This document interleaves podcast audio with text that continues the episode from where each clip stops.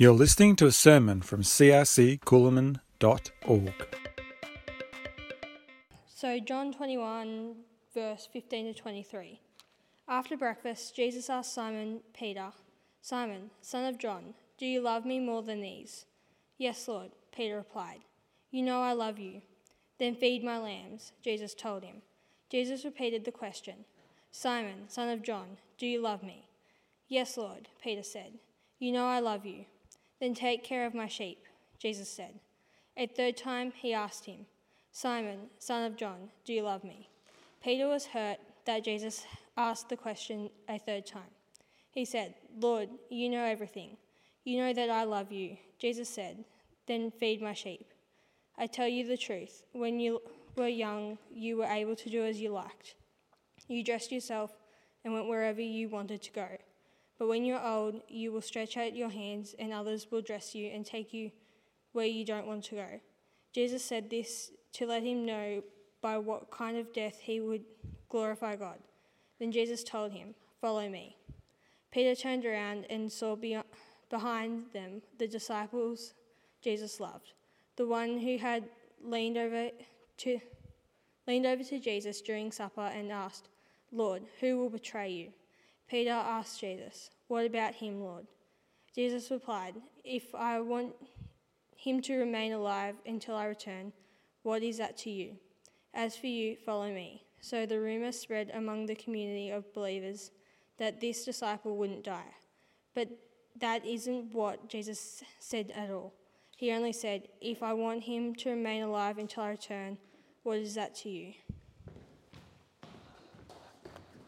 I don't think it was actually the plan for me be, to be here today, but, um, but I am here. And, and today's all about a bit of a plan. We just heard, as Claire was reading, that um, some of us need pretty simple instructions, you know, to get the hang of a plan, um, like Peter did, being told three, some, three times something. But um, that's all right. We'll get to that just a little bit later. During the week, um, I had reason to, to think about plans. You know, how do we make a plan? Who do you tell? And very late in the week, it may have been, I can't remember if it was Friday or yesterday, came across this great illustration. I'd already, you know, mapped out where this was going after Annette rang and said, Oh, I don't think I'm going to be there this week. You know, um, can you help out? And I thought, okay, that wasn't her plan. Dom, you're doing your plan. And I stumble across this example of a teenager making a plan and what came of it. And, um, and maybe some of you older people might be able to build a picture of who this teenager was at the stage, but I'm not going to give you all the clues because he doesn't need, um, he doesn't need any particular fame directed his way. So, um, this is a teenage musician who was writing letters I read this on an ABC page, to his girlfriend in the 1950s. And, and you wouldn't believe it. I think this is still common to this day. He was telling her about this plan he had for the future, and I think probably it wouldn't take much to imagine that he thought that she would be part of this future. That's the way teenagers think. But the letters also included other stuff, like that he was going to change his name and he was going to sell a million records. Now, how many young people left in here? Yep, maybe everyone in here knows what a record is that you could play music off in the old days. And some of that plan, wouldn't you know it? We wouldn't be talking about him otherwise. It actually came through. He changed his kind of longish name. His surname was quite long. He shortened Robert to Bob.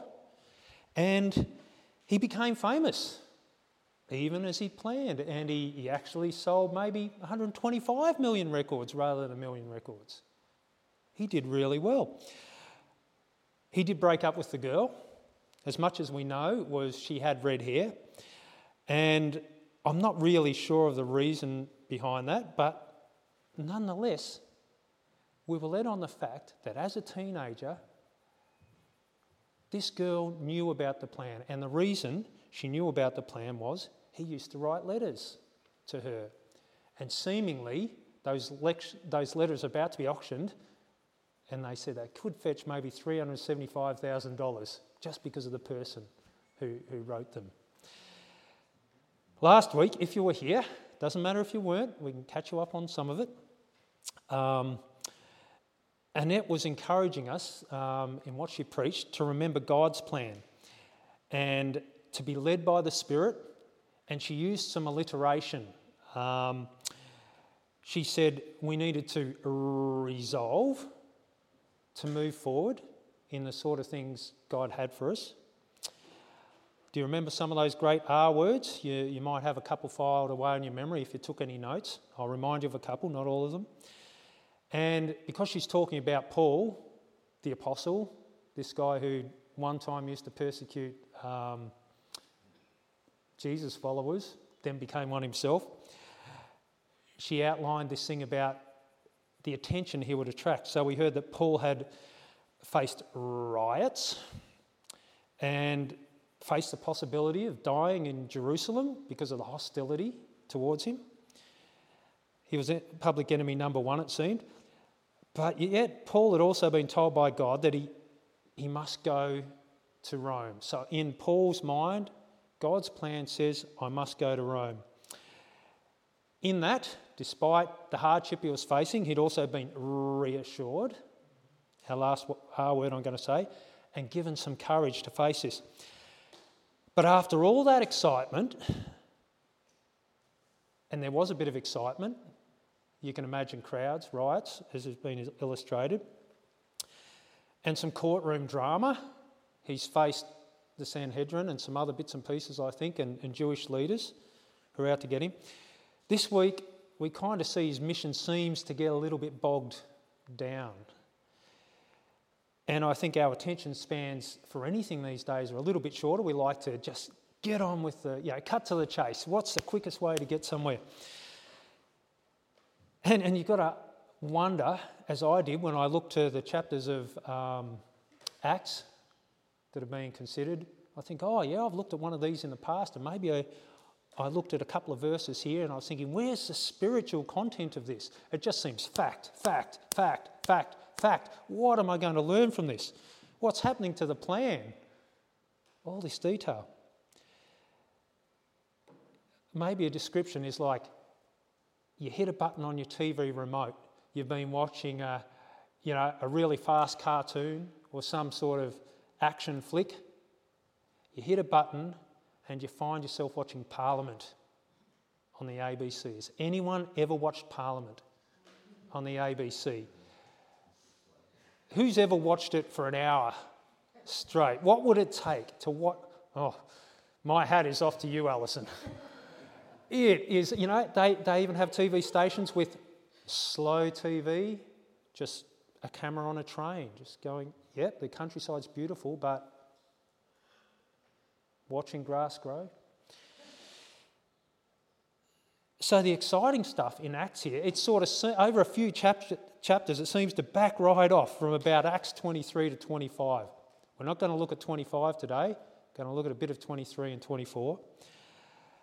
And it's Paul in and out of these court appearances that don't really seem to be producing outcomes. Yep, the same people who are out to get Paul are still out to get Paul. But he's a prisoner now. The Romans are looking after him, and he's actually being protected under guard. And it's a funny way it works, isn't it? He goes from everyone out to get him he goes into custody and you say, oh, that's bad. But really, he's, he's kind of been protected. He's in a safer place in custody than he might have been if he were just wandering around outside under his own steam. So, picking up a little bit from last week, um, I remember the reading last week had some complicated names, a lot of detail. There was some Roman um, Roman name mentioned, Roman names mentioned. We'll toss one or two in here. So, from chapter 3, here's the edited highlights. There's been a, a plot to attack Paul, but a Roman commander, Claudius Lysias, he sends, you know, there's going to be an attack. That's what's planned. But he actually sends hundreds of soldiers to protect Paul and take him to the Roman governor, Felix, at a place called Caesarea.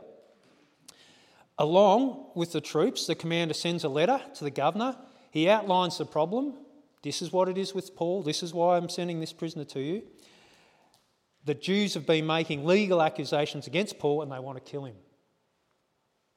The commander doesn't himself think Paul's really done anything serious, um, but he's ordered Paul's accusers to put their case to the governor Felix instead. It's a little bit like your school teacher in the classroom. You've got a bit of a kid, uh, kid issue. They're at each other. It just doesn't seem to be going anywhere. It doesn't seem to be happening. What does the principal, what does the teacher do? They they elevate it up to the principal's level. It's like, oh, I'm washing my hands of this. I'm going to send you to the principal. You know, the principal can sort it out. Put them up further up the tree when you can't sort out a problem. So in Acts chapter 24, we've got a courtroom scene. The Jewish high priest Ananias, he's come to Caesarea. There are some elders from the Jews and a lawyer, and they're bringing to the governor their charges against Paul. And the lawyer, Tertullus, he starts out with a bit of a charm offensive. He really kind of sweet talks the governor. Remember, we're in a Jewish country. The Romans have come from somewhere else. Really, the Jews don't like them because who are they to run our country? But the lawyer starts out, he says, Oh, you know, you've brought us this long period of peace and great changes to our nation. You can't imagine you know, this, this is quite false, really, isn't it? But he's, he's trying to sweet talk the governor. Good changes to the nation, and you know, we're really thankful. Having said all these nice things, the lawyer, he then kind of says, Look, I, I really don't want to weary you any anymore, take up much of your time, but.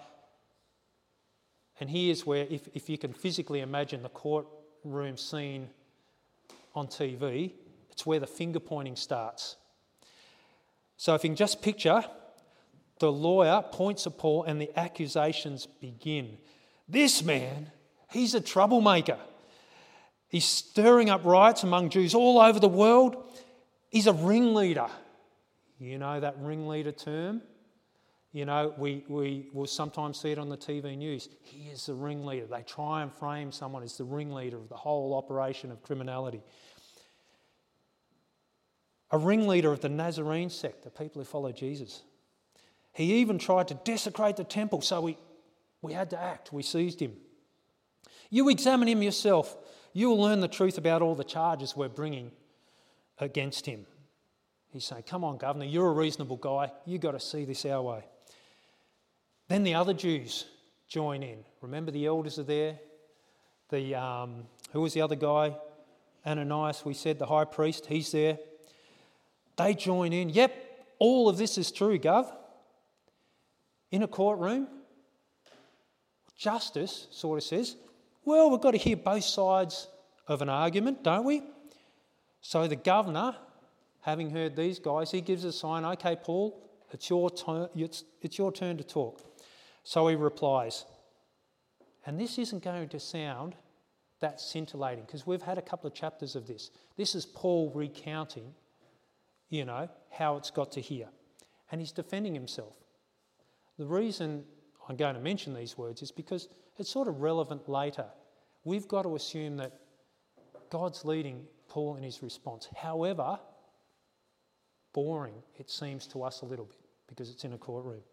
So I'll fly through this as quick as you can, as I can. This is Acts 24, 10 to 21. He addresses the governor. He says, I know that for a number of years you've been a judge over this nation, so I gladly make my defence. You can easily verify that no more than 12 days ago, details important in court, I went up to Jerusalem to worship. My accusers didn't find me arguing with anyone at the temple or stirring up a crowd in the synagogues or anywhere else in the city, and they can't prove to you the charges they are now making against me. However, I admit that I worship the God of our ancestors as a follower of the way, which these guys call a sect. And that's the Jesus way, of course. I believe everything that's in accordance with the law, which is what the Jews believe in, and that's written in the prophets. And I have the same hope in God as these men themselves have, that there will be a resurrection of both the righteous and the wicked. So I strive always to keep my conscience clear before God and man. After an absence of several years, I came to Jerusalem. Why? To bring my people gifts for the poor and to present offerings. I was ceremonially clean when they found me in the temple courts doing this. There was no crowd with me, nor was I involved in any disturbance. But there are some Jews from the province of Asia who ought to be here before you and bring charges if they've anything against me. A little bit of sarcasm. Or those who were here should state what crimes they found in me when I stood before the Sanhedrin. Unless it was this one thing I shouted as I stood in their presence it's concerning the resurrection of the dead that I'm on trial before you today. And of course, Paul had been talking about a resurrection issue, and was it what was it? That Jesus himself had been resurrected, and not only that, there's the real hope of resurrection for everyone who places their faith in Jesus. And here's the trouble uh, behind it all. Okay, so the courtroom, you've got to imagine yourself there. You've listened to the Jews and the lawyer. You've listened to Paul. You're imagining yourself to be Tertullus, the, sorry, Felix, the, the governor, having a look. You've got a group of Jews on one side. They're trying to take down this individual, one guy on the other side, Paul, who says, All I've done is everything that Jews do. So you're going to have to imagine, you're going to have to build your own tension here if you're in the room. The tension builds, the court case is underway. What's Governor Felix going to do next? What's, he's going to, what's going to be his next move? If you're reading along, don't jump in here. Any guesses? What do you think Felix does at this point? Just have a stab in the dark. No, he says, oh, let's just take a break. Now, this isn't unusual. I used to sit in courts as a reporter, listening, and they'd make an adjournment. You might go for lunch, or they'd have to wait for someone to bring something in, or this is sort of what just happens. Let's take a break. That's what Felix orders. Then Felix, who was well acquainted with the way, he'd heard all this stuff about Jesus and the followers. He had some inkling of what it was about, this particular um, thing about this faith that was creating waves. He adjourned the proceedings. This is what Acts is telling us. When Lysias the commander comes, he said, I'll decide your case then. He ordered the centurion to keep Paul under guard, but to give him some freedom and permit his friends to take care of his needs. That's a little bit better than Junee jail down the road, isn't it? It doesn't work like that. Imagine that you've got a little bit of freedom, your, your friends can be there, maybe they can cook for you. You know, this happens in some jails around the world now, but it's actually, this, this doesn't sound too bad. But then a few days later, Felix and his Jewish wife Drusilla, they have Paul come and talk to them. And what does Paul talk about? What's he going to talk about? He talks to them about faith in Christ Jesus. And there are some interesting results. So, straight from Acts 24 25 to 26, as Paul talked about righteousness, self control, and the judgment to come, Felix was afraid and said, oh, that, That's enough for now. You, you, you may leave. When I find it convenient, I'll send for you. At the same time, he was hoping that Paul would offer him a bribe. So he sent for him frequently and talked with him. I wonder what aspect he was afraid about. Paul talked about what? Righteousness, self control, and the judgment to come. It seems that this guy, Felix, he didn't mind getting a bribe. Maybe he had a bit of a money issue. He likes to get a little bit if he can. That doesn't really make him look righteous. Judgment, oh, will I pay a price? Anyway, he keeps getting Paul in, hoping that Paul's going to offer him some money to get out and get his freedom. Hmm. Is it really scintillating? Is it sounding that exciting so far? I don't see anyone going, I'm on the edge of my seat. So, more courtroom drama. Paul's getting to tell a governor more about Jesus. Actually, that's really valid, isn't it? The governor's scared, but he's seeing an opportunity for the easy money. He's giving Paul chances. What's going to happen next? What do you think is going to happen next? Court. Felix says, All right, let's have a break. There's a little bit of to and froing. A few days later, he gets Paul in to have a conversation. What happens now, do you think? Anyone know the story?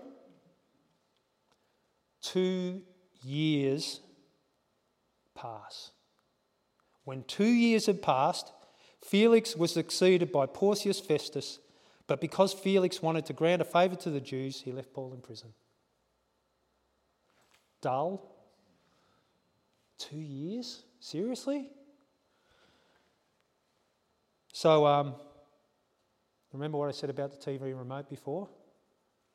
The action flick? Well, the courts are already slowing it down, starting to look like Parliament. And what? The brakes are on. It's slow motion. What's going through Paul's mind? What do you think's going through Paul, Paul's mind? Where was the destination he had in mind? We've heard in the past few weeks about how he was warned about going to Jerusalem, but he went there. That's what's landed him in custody. But what has he said is his next destination? Because God's told him it is Rome. He's meant to be headed to Rome. He's just been in jail for two years. Maybe he's thinking, come on, Lord, this other apostle out there, Peter, he's got to be making more headway with the Gentiles than I am. What can I do in here? Two years, really, Lord? In reality, I mean, if we've been around the church a little while, if we've been around the Bible a little while, Paul's not really a guy to just sit around and do nothing, even if he's in jail. He never missed an opportunity to pass on the good news about Jesus. So if you're in earshot, he's probably going to be telling you about it. He's going to be teaching his friends around him the finer points of what Jesus is desiring for, for them to grow in. And he's probably going to be writing letters to people as well. He's a busy fella. But let's go backwards because we've had a whole reading that we haven't looked at yet. And that's what Claire read out to us. And if you remember, Paul was being asked, well, not so much asked about something, other than, you know, the question doesn't make an enormous amount of sense and will require another sermon, someone preaching to explain what the question was about. You know, Peter, do you love me? What was Peter's answers? Yes, Lord, I love you. How many times was it asked? Three. But what came after it each time? Jesus would say, Feed my sheep. Peter had a mission, and it was to tell people about Jesus. It was to feed people what they needed in growing in their knowledge about Jesus. That's kind of what an apostle's job was. So I'm going to go back to that passage. When they finished eating, Jesus said to Simon Peter, he goes through the three times the, do you love me? The answer feed my lambs, feed my sheep. And Peter's hurt because he's been asked this three times. Lord, you know all things. You know that I love you. And Jesus, he goes on after his last feed my sheep and says, Very truly I tell you, when you were younger, you dressed yourself and went where you wanted. But when you're old, you'll stretch out your hands, and someone else will dress you and lead you where you don't want to go. And I guess all the sort of history and supposition about that was sort of like stretch out his hands. Was that him being crucified like Jesus? There's a whole bunch of, you know, conversation about that. But Jesus said this to indicate the kind of death by which Peter would glorify God. It was in no misunderstood way, way by Peter that he was going to die for what he was part of in following Jesus. And he said to him, Follow me. And this follow me is key to what I'm talking about today. Peter turns and he's, he's a bit impulsive. He always wants to know the story behind the story, and well, you know, it's not just about him. He turns, he sees the disciple whom Jesus loves following them, and there's a little bit of an explanation given here as to who that might have been. Oh, it was the one who leaned against Jesus back at the Last Supper, remember? At the supper, and said, Lord, who's going to betray you? And when Peter saw him, he asked, Lord, what about him? You want me to feed, your sheep, your lambs. You've told me to follow you. What about him? What's the plan for him? What are your instructions to him? I've added some extra words in there. But Peter's question is, Lord, what about him? Jesus answered, If I want him to remain alive until I return, what's that to you? You must follow me. Because of Jesus' statement there, the rumour spread among the believers that this disciple wouldn't die. But Jesus didn't say that he wouldn't die. He only said, If I want him to remain alive until I return, what's that to you? What Jesus was making clear in the passage Claire was reading is that Peter only had to be focused on the job he was given. Didn't matter what job Jesus was given to someone, you know, was giving to someone else. Peter, this is what I've told you. This is all you've got to think about. You know, if you're thinking about that, well, that's not about what I've asked you to do. Don't compare your future with someone else's future. They're going to be different. It's, it's, it's kind of none of your business. It sounds a little bit rude, doesn't it? But Jesus knew with Peter, he just had to be that direct. So here's your focus. Paul, in his case, he's been given a plan too. And in a couple of chapters, we'll probably see that put out a little bit more again. We've heard, you know, he knows he's got to go to Rome, um, that the travelling has a destination. But the interesting thing is Jesus' mind and his knowledge of the long game, of what is going on outside these moments, this little discussion here. Paul's situation in this courtroom. He's, all of these things have been long in the mind of Jesus. He even had words for unfolding sagas in courtrooms. So, in three of the Gospels, Matthew, Mark, and Luke, he tells the disciples, Look, be on your guard. You're going to be handed over to local councils, the rulers of the synagogues. You're going to be flogged. All of these things going to happen. On my account, you're going to be brought before governors. That's pretty specific, isn't it? Now, that's what he was saying to the disciples. Paul hasn't been part or one of the disciples when Jesus was there doing ministry with them. He's like the one who comes along after, and Jesus makes himself known to him on that, that roadside, you know, on his way to Damascus. But it's about witnessing to the Gentiles. When they arrest you, don't worry about what you're going to say. The Holy Spirit is going to speak through you. The Spirit of your Father is going to be on the job. So Jesus promises to equip his, you know, the believers in him, his followers, in their mission by the Holy Spirit. Aren't we followers? If we're followers of Jesus, if we know who He is and we've stepped into His way, He's actually equipping us. And those don't worry verses, don't worry about what you've got to say. Those don't worry verses actually relate really closely, as I've just alluded to, those three Jesus followers that have been mentioned today. So, who were the three followers? There was Peter, there was Paul, and who was the other bloke? Did I name him? I've been withholding information. Okay, he was the disciple mentioned by Peter, but he wasn't named in those verses Claire read. He was just a disciple that Jesus loved. But we know in the broader picture, actually, who it is. And there's a little bit of description in the next verse, along from what Claire read, but we didn't read. A little bit about his identity. This is the disciple who testifies to these things and who wrote them down. We know that his testimony is true. The person who wrote this passage is John. John was a disciple that Jesus loved. He's the same guy Peter's asking about. He's the same guy that Jesus said, Don't worry about him. Now, Peter's worried that this John's going to get an easy ride. I'm going to die. What about him? What's this is my plan. It's like, yeah, I'm up for it, but but what about him? You know, and that rumor, maybe he's not going to die.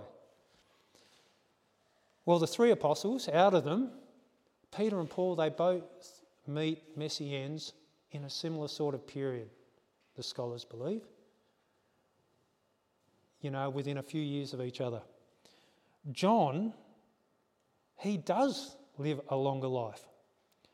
But actually, he's also brought before the courts. They believe he winds up in Rome. He's a prisoner.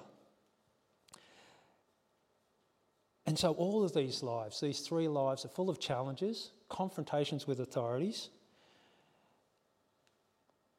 but yet they're all full of God's purpose. And just looking at the New Testament shows us that their individual writings, letters, are here for us to read. And, and their testimonies. John turns out, it seems to be the last of all the apostles and disciples to die. But in the meantime, as I said, he's been in jail. He's even been exiled to an island, Patmos. We read that in the New Testament. But he doesn't die an old man before finishing his biography of Jesus. And how does he finish that Gospel of John? Well, after these clues of the verse I just read you, that he wrote these things down, the last verse of John is Jesus did many other things as well. If every one of them were written down, I suppose that even the whole world wouldn't have enough room for the books that would be written. What did Jesus say about John to Peter? What's it to you if he stays alive? It's a good thing he did stay alive. He also wrote the last book of the Bible, Revelation. He had a pretty important job to complete because Revelation, it's got all this stuff being said about this new world that's coming and the importance of persevering to the end. I don't know. Did he have more of a chore? Staying alive meant an extended sequence of suffering in some ways, didn't it? The other guys, they burned bright, boom, they're out of there. I guess in God's presence, in a sense. He lasted longer. He died an old man. They don't believe he was executed. But he persevered to the end. So it's tempting for us to look at another believer, another Christian, another person who follows Jesus, and say, How come they've got it so easy? Everyone gives me a hard time when I open my mouth about Jesus. But then there's the flip side. Oh, my life is so tedious and mundane. I can't be having any impact. There's no riot going on around me like there would have been about Paul or Peter. It's five years since it last felt like God was doing anything in or through me. Or I was even able to share about Jesus with someone. Maybe God's not really that interested in me in the first place. Maybe I. Am I even in His plan? What's my part? How do we find that out? Am I on the team? Am I warm on the bench? Proverbs 3 5 to 6 says, Trust in the Lord with all your heart and lean not on your own understanding. In all your ways, submit to Him, and He'll make your path straight. Doesn't matter whether you're going through fire or whether you're going through glowing fields of grain just be on the path that He set you on. Trust Him, even if you don't understand it all.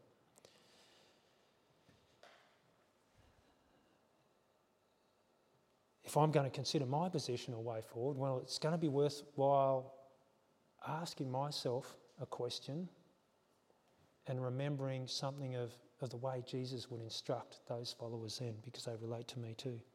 Whose plan is it anyway? Should I be making a plan to change my name and be setting out to be famous and sell a mil- million records? Does that look like God's plan? It does sound like something I could invent. I don't think it'd come off, but I could plan it, couldn't I? But what are the best, what are the better consequences going to come from? They're going to be in looking for God's plan and walking that way. Walking that way, well, what did Jesus say to Peter? What way am I walking? Follow me. And that helps us decide and learn and identify what is prominent in our lives. What's leading me at the moment? Is it comfort? Is it my friends? Is it a desire that I haven't shared with anyone that God might have been stirring up inside me? I'm a little bit embarrassed by it, but I feel like it's a, a God thing that He's been talking to me about. Whose plan is it anyway? I think it's sometimes easy to identify what's probably not part of his plan and to say what accords, what lines up with Jesus when he says, Follow me. And there's a stack of stuff in there, isn't there? Don't worry about what you're going to wear. Don't worry about what you're going to eat. Take up your cross, follow me. Does that mean, right, I've got to go f- nail myself to the nearest cross? That cross is going to look different in all sorts of ways. Maybe it's a, an, an impatience that we have to get on top of because we've got to go slow, because that's something God's working through. And so, if we respond to Jesus' invitation, come to me, because that's actually where it begins. There's no following Jesus but actually coming to him in the first place. That's a great thing. Do you want to know you're part of God's plan, that you're actually on the team? Well, you come to him in the first place and he invites everyone, whether we've responded to that invitation or not. That's the option we have to do. And so it's logical then, if we come to him, then every future decision is based around the tipping point of follow me. Come to me, follow me. Whose plan is it anyway? Follow me. That might mean waiting or beginning something you're not keen on. But is it worthwhile? Yeah. If God had that purpose for Peter, if God had that purpose for Paul, if God had that purpose for John, well, what's his purpose for Alison? What's his purpose for Elaine? There's going to be one. We need to find the shape. Now, I'm going to conclude there.